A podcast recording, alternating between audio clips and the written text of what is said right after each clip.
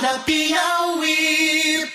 Tá chegando é, uh, o prazo final, tá se aproximando aí o prazo para a declaração do imposto de renda.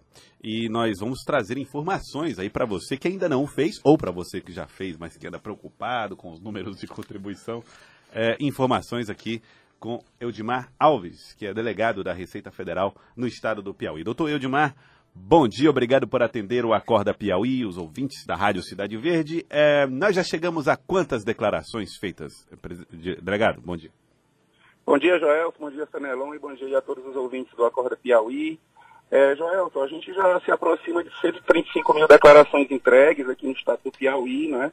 E a gente considera esse número, número dentro do ritmo esperado, um número normal. É, é realmente nessa, nessa reta final, digamos assim, que o ritmo de entrega, né, é, o número de declarantes aí se intensifica, né, em relação à transmissão das suas declarações.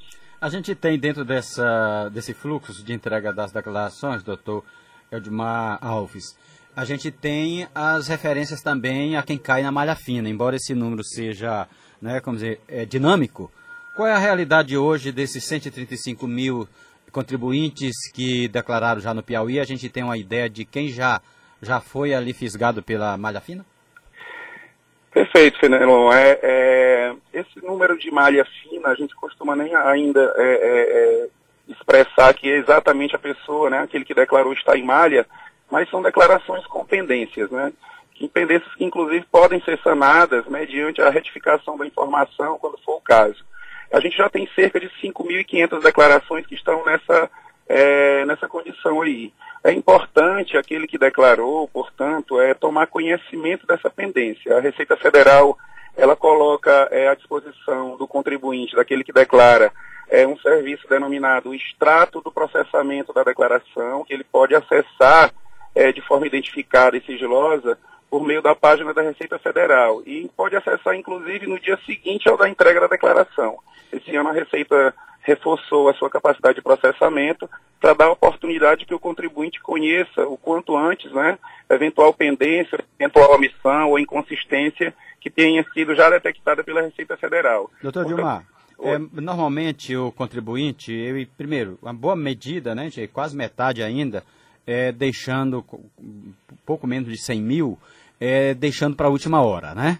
E ele faz a declaração e normalmente vai olhar de novo se tem alguma pendência seis meses, oito meses depois, para ver se saiu a, dev a devolução dele. Então, o senhor chamaria atenção para que o contribuinte tenha esse cuidado de um, dois dias depois verificar se ele tem pendências? Perfeitamente. É, é isso que a gente quer reforçar, que o contribuinte, é, assim que sua declaração, já procure verificar se há algum problema, né, ou se ela foi processada. nós, estamos, nós estamos com um probleminha de sinal aqui com o delegado, nós vamos resolver o problema técnico para trazer as informações aqui da pergunta que foram feita, foi feita por Fenelon Rocha. Já, já retomamos aqui o contato, vamos então falar com, com o delegado Eudimar. Bom, delegado, você pode continuar o raciocínio, então. Perfeitamente. É, importa que o, contribuinte, assim que der que faça... É, não, não tem, nós estamos com um probleminha técnico. É, nós vamos tentar resolver. E, se possível, vamos fazer aqui o, o, falar novamente a respeito da declaração. Mas já há declarações feitas, mais de 100 mil declarações mais feitas, né? 135 mil declarações, 5.500 nesse momento com pendências, né? A malha fina. Mas dentro de uma velocidade considerada normal de normal. declarações. Bom, vamos então falar com o delegado Eudimar, mais uma vez. Delegado Eudimar Alves.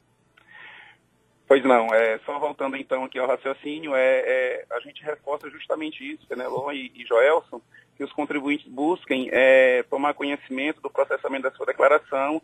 Isso é possível acessando a página da Receita, criando um código de acesso específico, né, e é possível já no dia seguinte ao da entrega da declaração. E realmente é fato é, o que o Fenelon afirma, né, de que muitas vezes o contribuinte ele entrega sua declaração e só é, muito tempo depois, meses depois, busca saber se ela está ok, né? E muitas vezes até para é, é, é, já sinalizar ali se vai receber a sua restrição ou não. Então é importante o quanto antes o contribuinte saber se a declaração dele foi processada e foi finalizada sem nenhum problema. Muito bem. É, é, uma informação que nós tivemos, é, doutor Eudimar Alves, diz respeito à quantidade de valores que são destinados no imposto de renda para instituições que estão aptas a receber essas doações. Ao que parece, no estado do Piauí, um teto de contribuições destinadas a essas instituições chegaria perto dos 29 milhões de reais. No entanto, aqui no estado, pouca, pouca gente tem feito esse tipo de opção. Afinal de contas, é possível usar o dinheiro que seria dado para a Receita ou pago para o governo federal é, para destinar para instituições uh, que prestam serviços relevantes à sociedade?